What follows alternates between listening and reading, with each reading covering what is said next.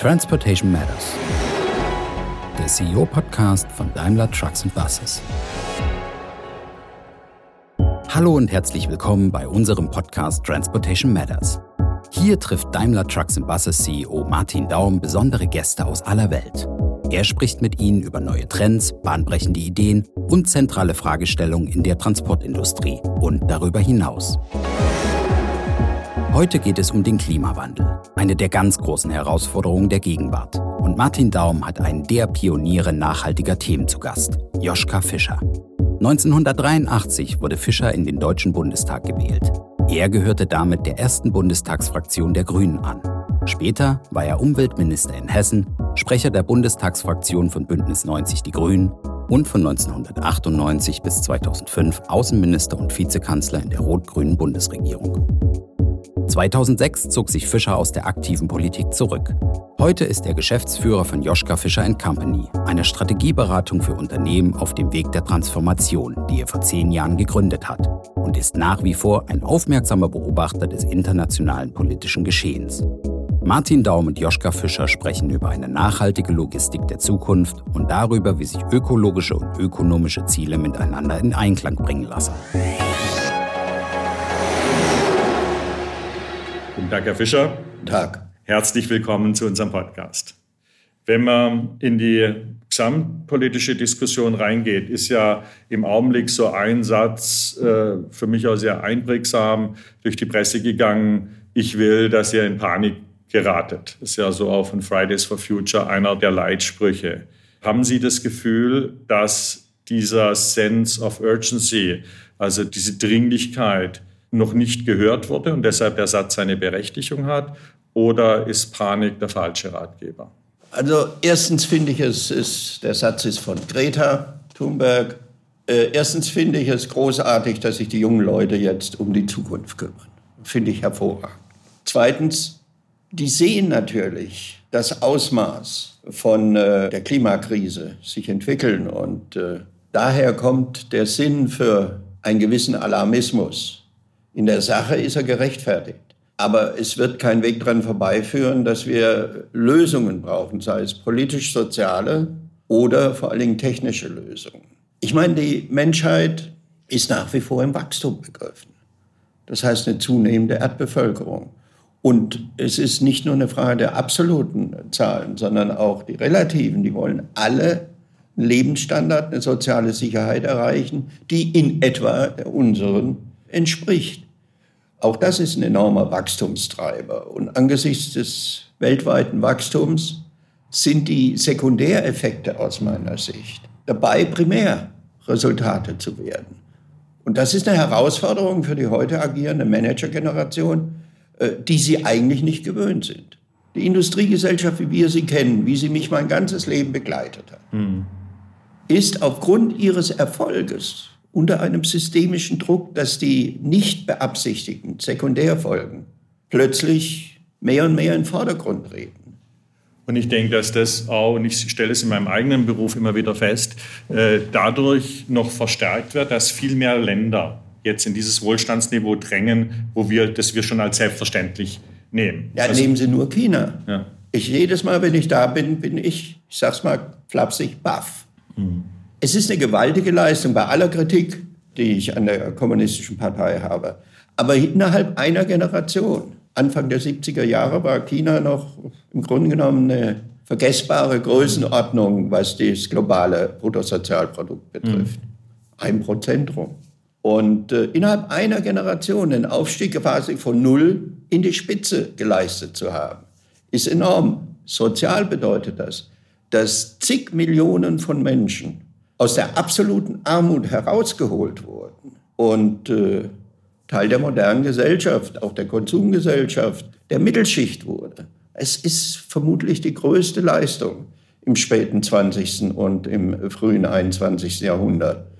Aber das hat natürlich Konsequenzen. Ja.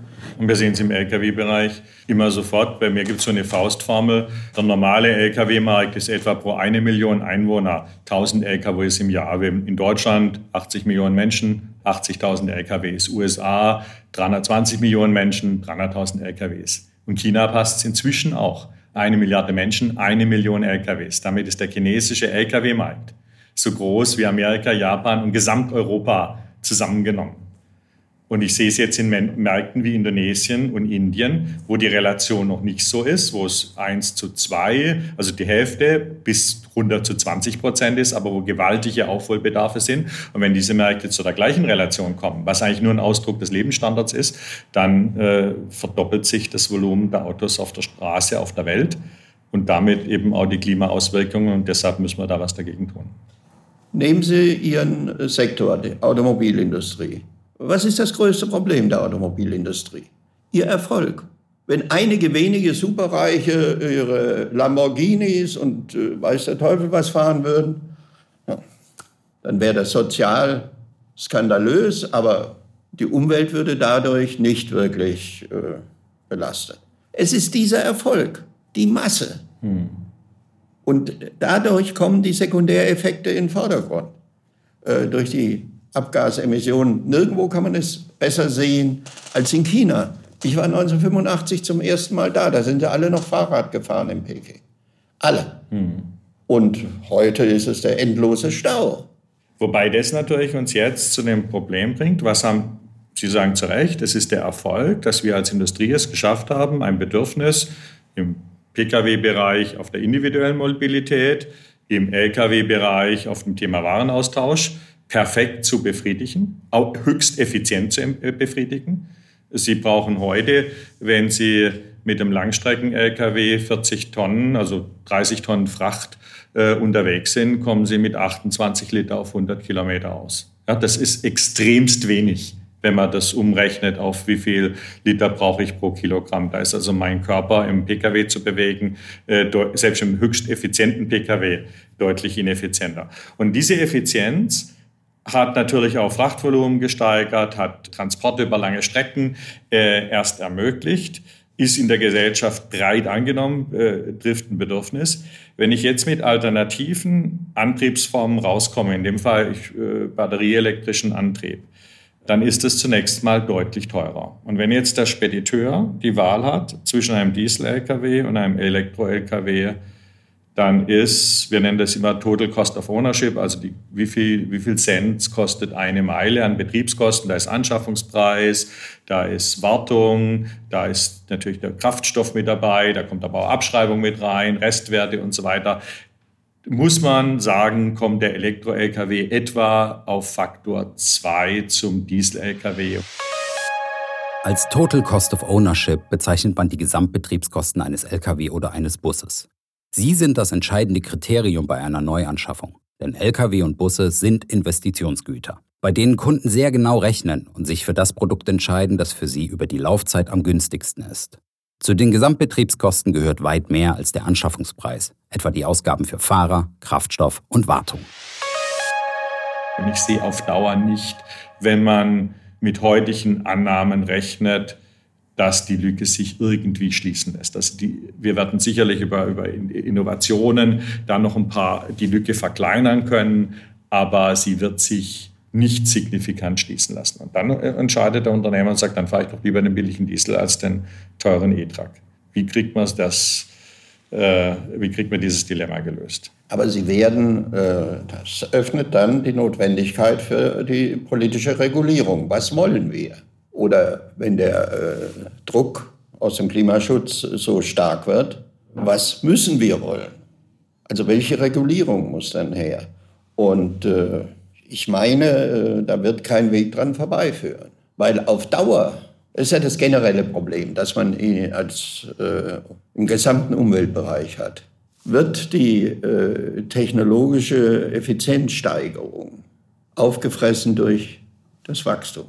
Im, Im normalen, konventionellen Dieselbereich klar ja.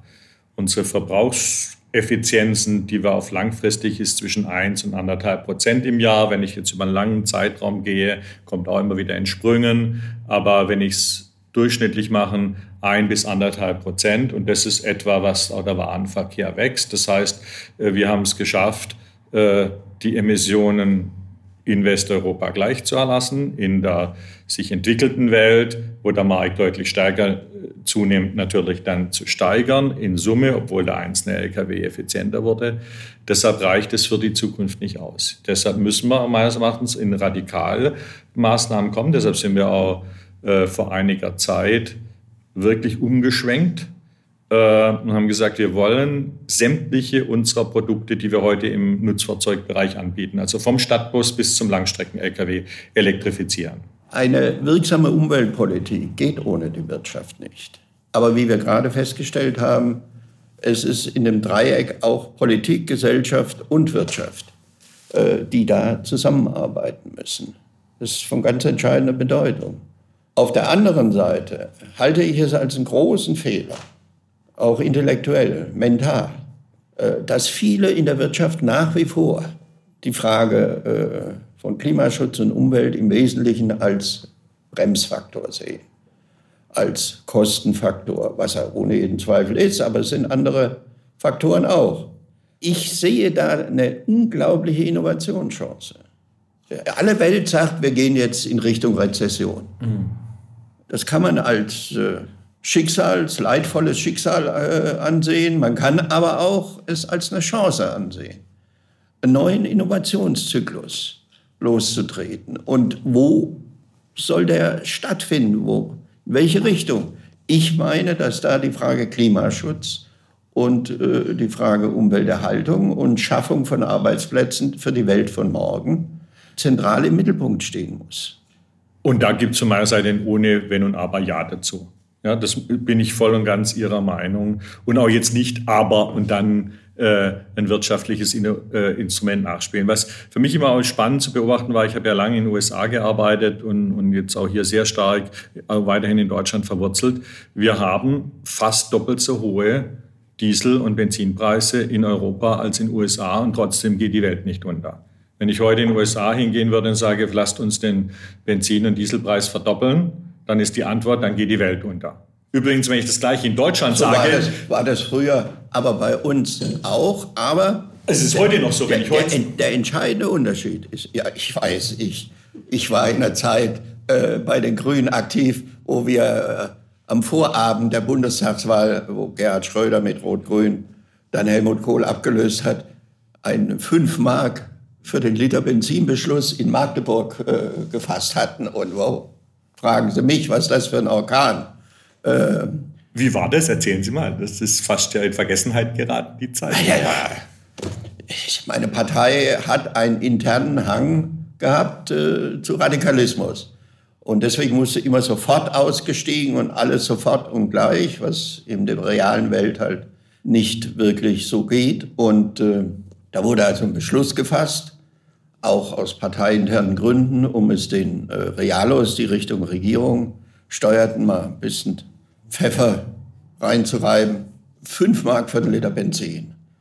Die Bildzeitung hat das mitbekommen und nicht nur die Bildzeitung, aber die Bildzeitung vorneweg und wow, das gab einen Splash. Äh, die Grünen spinnen, wenn die Grünen drankommen und die Wahrscheinlichkeit war hoch, dann werden wir faktisch das Autofahren verboten bekommen. Und das hat vor allen Dingen in der damaligen äh, neuen Bundesländern gewirkt, die nach äh, der erzwungenen, durch den real existierenden Sozialismus erzwungenen mangelnden Automobilität mhm. äh, und äh, plötzlich das Gefühl hatten, jetzt kommen die Grünen und wollen uns das wieder wegnehmen. Mhm. Und das war natürlich ein Desaster. Also insofern, ich habe das erlebt. Aber heute könnten Sie dafür eine breitere Koalition finden, weil das sind das wären 2,50 Euro pro Liter. Da, und das da, da, haben Sie den entscheidenden Satz gesagt, eine Koalition zu bilden, eine gesellschaftliche Koalition. Ich bin ja durchaus der Meinung, dass wir vielleicht sogar noch zu radikaleren Schritten kommen müssen unter dem Zwang der Verhältnisse. Aber das muss sozial in Koalitionen geschehen. Und nicht nur in politischen Koalitionen, nicht nur der politische Wille, sondern Sie müssen die Menschen mitnehmen.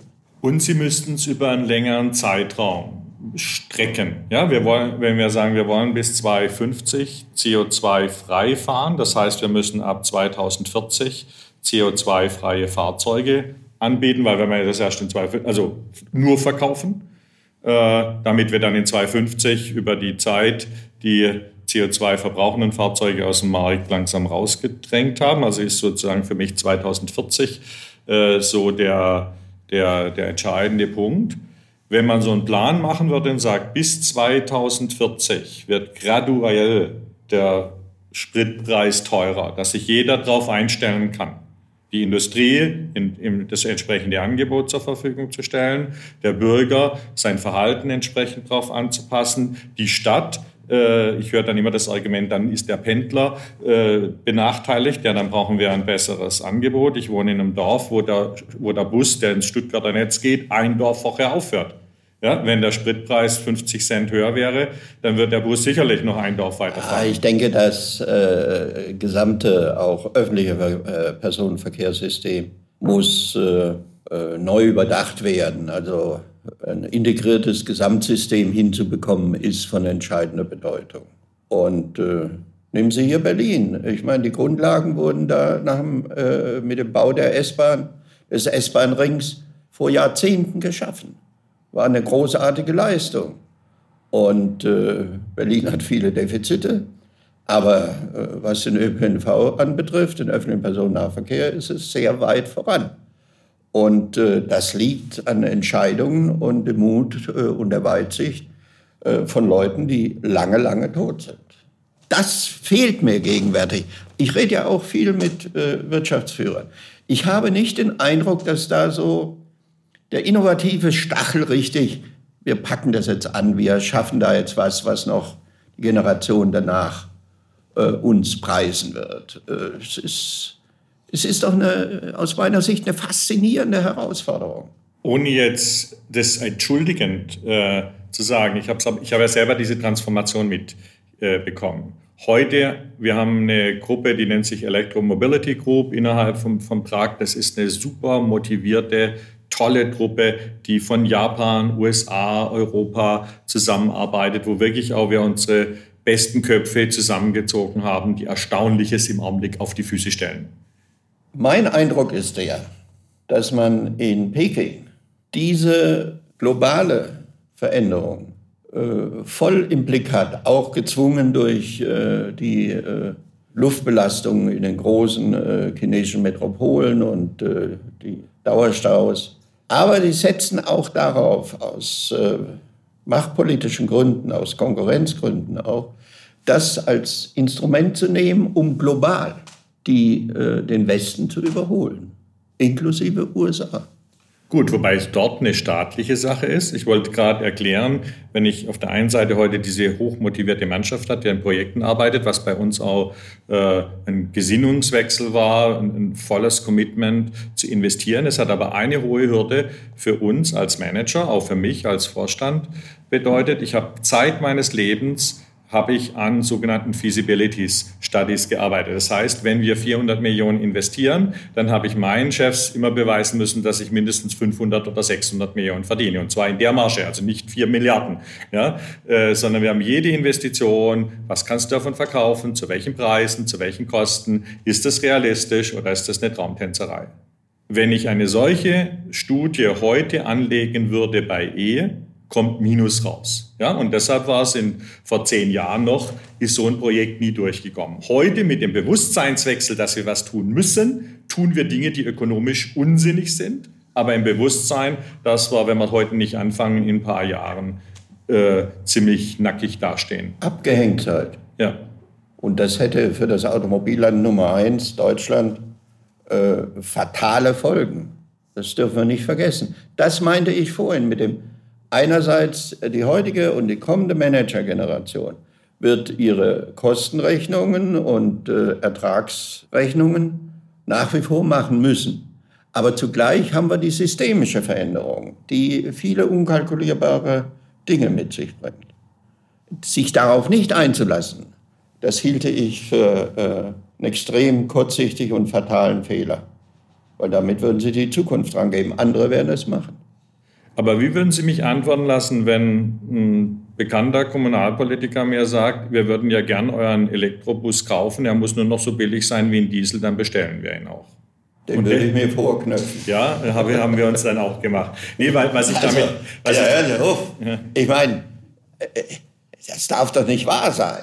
Man fragt sich natürlich gerade, warum nicht mehr Elektrobusse im innerstädtischen Bereich unterwegs sind.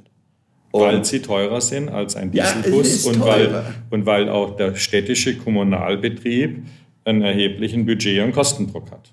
Hat er. Alles, alles gebongt. Aber man kann nicht auf der einen Seite sonntags die Internalisierung äh, externer Kosten, das heißt die Kosten der, des Umweltkonsums und äh, der Luftbelastung, in warmen Worten fordern und werktags dann nur auf die Kosten zu schauen. Öffentliche Verkehrsbetriebe sind öffentliche Verkehrsbetriebe, so wichtig die Kosten sind. Aber dann muss man halt investieren, nicht nur unter dem Gesichtspunkt, was ist das günstigste Angebot, sondern was hilft für die Zukunft. Und ich denke, die Bürgerinnen und Bürger einer Kommune, viele wären heilfroh, äh, es gäbe mehr elektrische Busse. Die Frage, die ich habe, ist, es hat ja äh, auch zu einem gewaltigen Anstieg des Lieferverkehrs geführt, äh, mhm. die Digitalisierung. Ja. Warum habt ihr das einem äh, Professor aus Aachen überlassen mit der Deutschen Post? Warum, seitdem ich denken kann, ist ja Mercedes ein großer Anbieter von äh, Transportern. Und äh, warum habt ihr da nicht beherzt äh, gesagt, machen wir? Jetzt möchte ich das jetzt nicht als Werbeveranstaltung missbrauchen, aber man kann trotzdem sagen, wir haben, wir haben auf der einen Seite inzwischen sehr überzeugende Angebote. Man kann immer fragen, warum waren wir nicht früher? Da habe ich vorhin das mit der Erklärung gebracht. Äh, da war immer das Thema Ökonomie, äh, rechnet sich das Investment im Vordergrund gestanden. Da gab es den radikalen Wandel, auch jetzt, wenn äh, Ola Kedenius, unser neuer Vorstandsvorsitzender nach, rausgeht und sagt, Daimler ist 2039 und das ist ein ernstes Commitment, nicht nur eine, eine, eine Schönwetterrede, äh, wird CO2, verpflichtet sich zur CO2-freien äh, Mobilität und dem schließe ich mich im Lkw-Bereich äh, mit vorbehaltlos mit an. Äh, dann haben wir inzwischen da sehr gute Angebote, gerade im Sprinterbereich. Aber jetzt gibt es ein großes Thema wenn wir ein Fahrzeug, und ich habe das im Stadtbus selber erlebt, wenn wir ein Fahrzeug auf den Markt bringen, dann muss es serienreif sein, das heißt mit höchster Qualität, das heißt auch die Langlebigkeit, äh, die man von Daimler erwartet, erreichen und es muss beliebig oft in einem hocheffizienten Produktionsbetrieb äh, reproduzierbar sein. Und das ist eine relativ große Herausforderung, an der viele Start-ups oder neu gegründete Firmen äh, auch zu knabbern haben. So wie wir im Elektrobereich viel lernen müssen, so müssen eine Menge andere viel, was Logistik und Massenproduktion angeht, zu lernen. Und das ist auch. Und das hat seine Zeit gebraucht. Gestatten Sie mir eine etwas generellere Frage.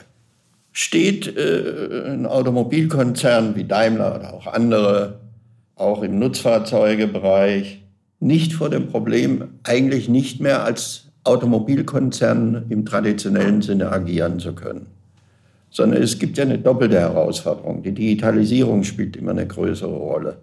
Werdet ihr nicht vor der Transformationsaufgabe stehen, nicht mehr nur Hardware zu produzieren, sondern äh, zum Technologiekonzern zu werden? Geratet ihr nicht unter gewaltigen Druck von der amerikanischen Westküste, aber auch aus Südchina? Das ist, äh, dafür habe ich weniger äh, Respekt wie äh, vor der Herausforderung der, sage ich jetzt mal provokant, äh, der Antriebsart zu ändern, also auf CO2-Freiheit zu gehen, weil da sind wir schon mittendrin in der Umstellung. Ich kann mich noch erinnern, als ich äh, vor, vor, vor zwölf Jahren in den USA meinen Job angenommen hat, dort war das Elektronik äh, oder der, damals hat es Mechatronik-Bereich geheißen. Die haben eigentlich nur Kabelsätze gezeichnet. Heute beschäftigt sich der Bereich mit elektronischer Infrastruktur, wie groß ist der Rechner, wie kommunizieren die Rechner miteinander, wie ist die digital, das sind digitale Leitungen, die heute drin sind und nicht mehr Kupferkabel, äh, was ist die Übertragungsrate zur Cloud, die dann Daten äh, in den LKW spielt und aus dem LKW wieder raus, Daten für den Kunden äh, und der Rest sind Softwareingenieure, die dann die entsprechenden Applikationen schreiben. Ich denke, das ist, eine, das ist, ein, das ist ein Übergang, der schon gerade im Nutzfahrzeugbereich tagtäglich da ist. Ich gehe von aus, dass, und das haben wir heute schon in Prototyp-Anwendungen, dass der gesamte Kommunikation zwischen Disponent, Spedition und dem Fahrer selber über den Bildschirm im Auto geht dass also alle Warenpapiere und so weiter äh, über Mobilfunk ins Auto geladen wird, sodass der Fahrer es immer bei sich hat und nicht ein anderes Gerät, nicht große Mappen oder so mit sich rumtragen muss. Also da sind wir sehr, ich denke, da sind wir auf der Höhe der Zeit mit, gerade in der Verbindung von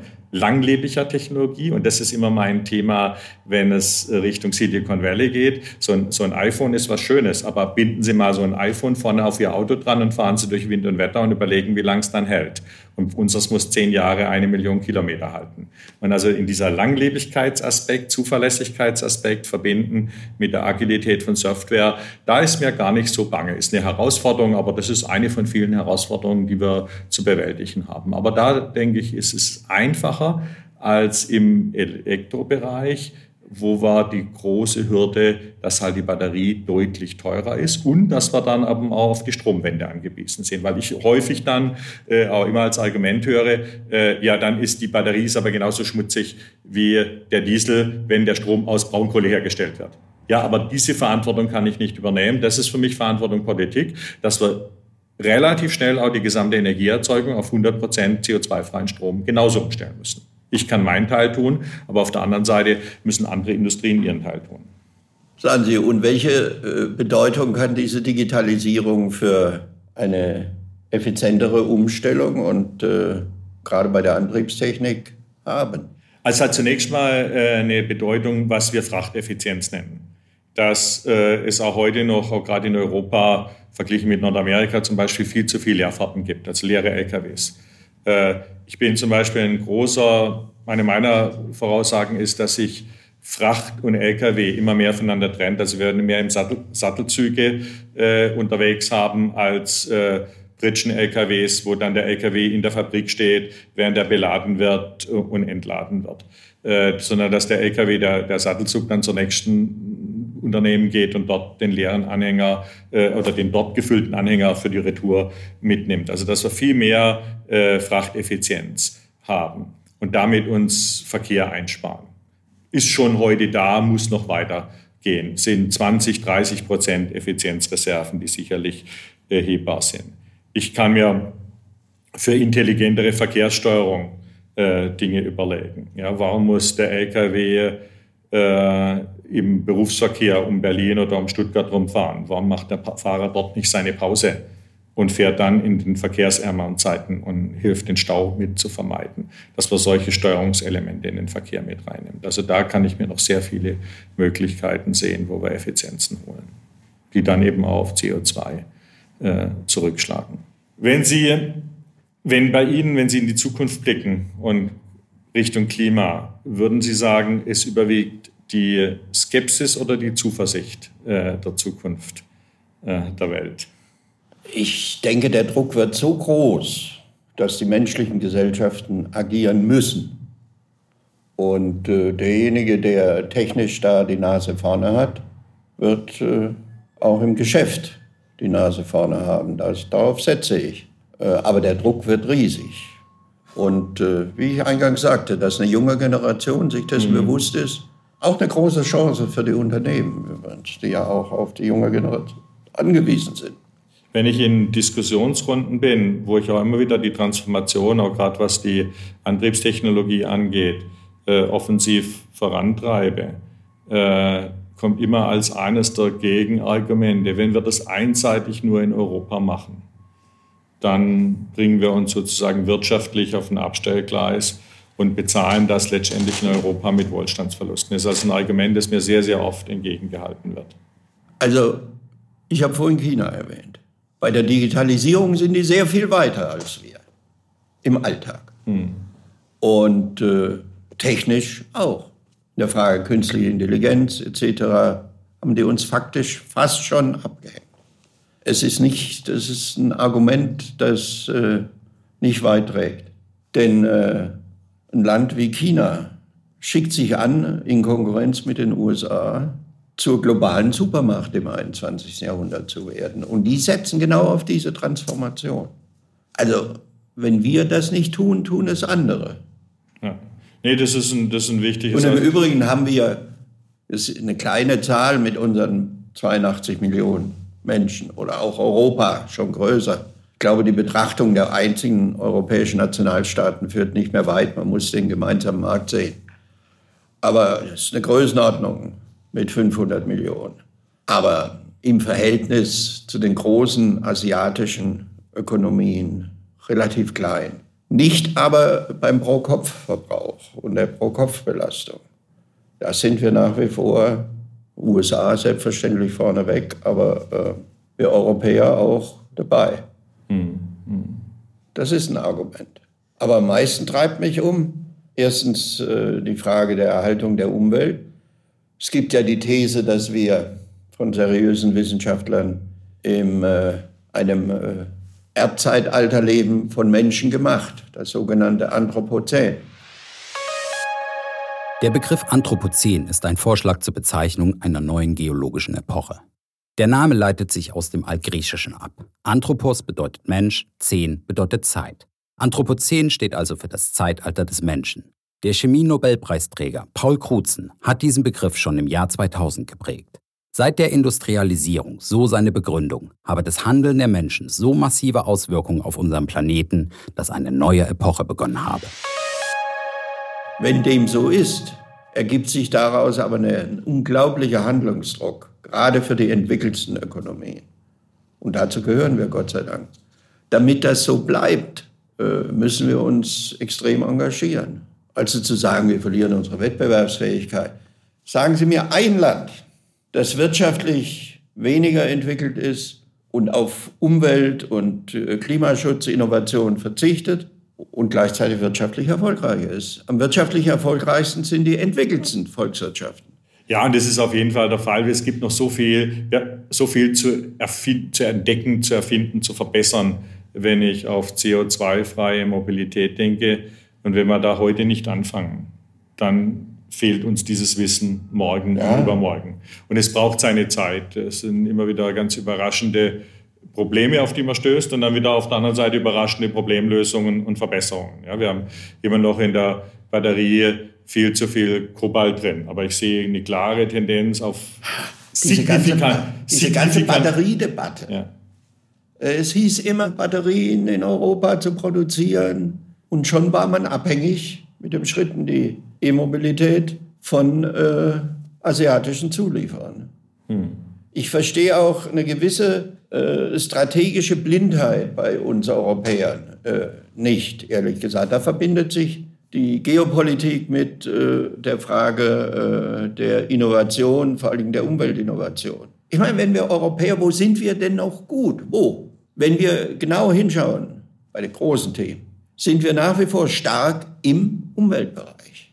Also wir wären doch gut beraten, wenn wir da ja. Vollgas geben würden um das mal in die Automobilsprache zu übersetzen. Ja, und es gibt für mich ein großes Feld, wo es aus meiner Sicht zu einer Koalition von Politik und Wirtschaft kommen könnte.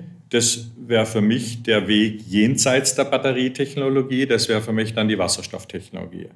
Weil Wasserstoff ist der ideale Stoff, wenn ich über Photovoltaik spreche, die ist unbegrenzt in Marokko, Südalgerien, also in, in diesem subtropischen Wüstengürtel gibt, wo ich dann wirklich sehr, sehr günstig, wir gehen davon aus, bis zu äh, nur zwei Cent pro Kilowattstunde Strom erzeugen kann, den ich dort aber nicht brauchen kann. Den Strom zu transportieren zu uns ist extrem schwierig. Wenn ich es aber umwandle in Wasserstoff, den Wasserstoff hierher trage und dann eine Art Wasserstoffökonomie, die von der Energieerzeugung bis hin zur privaten Zuhause Energienutzung, äh, bis hin dann eben auch zum Lkw, der Wasserstoff, über, über Wasserstoff geht, finde ich eine hochspannende Angelegenheit, die im Augenblick deshalb nicht losgeht, weil hätten wir 100.000 Lkws auf der Straße, die Wasserstoff verbrennen können, gäbe es auch eine Wasserstoffökonomie. Aber es braucht eine Wasserstoffökonomie, um 100.000 LKWs verkaufen zu können. Und das ist für mich das klassische Henne-Ei-Problem. Äh, und in dem Fall muss ist es für mich eigentlich, und China fängt da gerade an vorzudenken an, die Politik die Aufgabe haben, das Ei Wasserstoffökonomie zu legen und die Industrie folgt dann äh, mit dem hohen äh, oder in dem Fall dem LKW. Ich denke, da muss man äh, sehr stark auf Brüssel schauen. Hm. Aber solche Diskussionen und Ergebnisse und Handlungen Das muss die Zukunft bestimmen, aus meiner Sicht, wenn wir mit Klimaschutz ernst machen wollen. Ich denke, das ist ein gutes Schlusswort. Und, und es ist ja nicht, wenn wir mit Klima ernst machen wollen, wir müssen mit Klima ernst machen, weil ich glaube, das ist, ist, ist aus Ihren Aussagen für mich extrem deutlich auch rausgekommen. Und ich denke, dieser, dieses Aufrütteln, der hat schon die letzten, in den letzten Jahren äh, sowohl in der Wirtschaft als auch in der Politik zum gewaltigen Umdenken äh, geführt, von kurzfristigen Gewinn hin, wie kann ich äh, auch im Jahr 2040 noch nachhaltig Unternehmen führen. Wir stellen uns in der Automobilindustrie diese Herausforderung, aber wohl wissen, dass es eine Herausforderung ist. Und ohne genau die Lösung zu wissen, aber wenn wir heute nicht anfangen, wird man nie auf die entscheidende Lösung kommen. Ich erwarte ein Umfeld, das das Ganze unterstützt, aber wir brauchen auch das Bewusstsein, dass es am Ende Transport und Mobilität teurer macht als, als heute. Wir können nicht in der Illusion leben, dass wir nichts wird sich verändern und alles wird besser. Das funktioniert in der privaten Gesundheit genauso wenig wie es hier im Weltklima. Also ich kann Ihnen da nur zustimmen. Zum Nulltarif wird äh, eine ökologische Wende nicht zu haben sein. Äh, die Herausforderung wird nicht nur für Unternehmen bestehen, sondern auch für Konsumenten. Und äh, wir brauchen einen großen Strukturwandel, der auch seine Zeit in Anspruch nehmen wird. Die Industrialisierung und die Motorisierung äh, der entstandenen Industriegesellschaft ging nicht von jetzt auf nachher. War ein längerer Prozess. Aber wir sind unter einem gewaltigen Handlungsdruck. Äh, bedingt äh, durch die nicht beabsichtigten Konsequenzen äh, der Industriegesellschaft und der Konsumgesellschaft. Dieser Handlungsdruck wird zunehmen. Der kommt vom Klima, der kommt von der Umwelt, der kommt auch von einer wachsenden Weltbevölkerung mit wachsenden Bedürfnissen.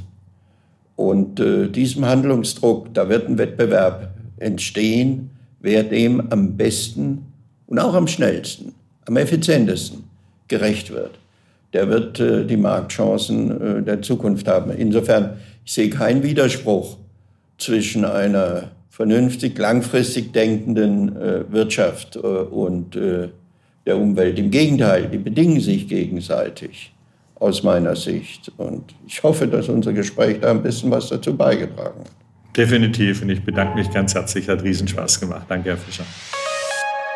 Martin Daum hat aus dem Gespräch mit Joschka Fischer wichtige Impulse mitgenommen und wir hoffen Sie auch. Lassen Sie uns einige wichtige Botschaften aus der Diskussion noch einmal kurz zusammenfassen. Erstens sind elektrische Lkw und Busse nicht nur eine technische Herausforderung, sondern auch eine wirtschaftliche. Sie sind teurer als Dieselfahrzeuge und werden auf dem Markt nur erfolgreich sein, wenn die Politik hier einen entsprechenden Rahmen setzt. Zweitens muss allen Beteiligten in Politik, Gesellschaft und Wirtschaft klar sein, dass es die Transportwende nicht zum Nulltarif gibt. Der Umstieg auf lokal emissionsfreie Antriebe wird die Logistik spürbar verteuern.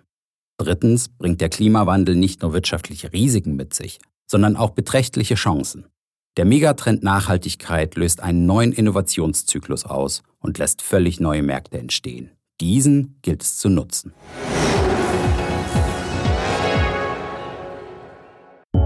Das war Transportation Matters unser Daimler Trucks and Buses Podcast. Herzlichen Dank fürs Zuhören. Wenn es Ihnen gefallen hat, lassen Sie uns doch bitte einen Like da. Empfehlen Sie uns Ihren Freunden oder abonnieren Sie uns. Jeden ersten Mittwoch im Monat veröffentlichen wir hier eine neue Episode. Die nächste Folge erscheint am 6. November auf Englisch und es wird Brad White zu Gast sein. Der President Europe and Middle East der Unternehmensberatung Bright House. Um die Wartezeit zu verkürzen, können Sie bei unseren Kollegen von Headlights reinhören. In diesem Daimler Podcast erzählen Mitarbeiter aus aller Welt, wie ihre Arbeit bei einem globalen Unternehmen wie Daimler aussieht und was daran so einzigartig ist.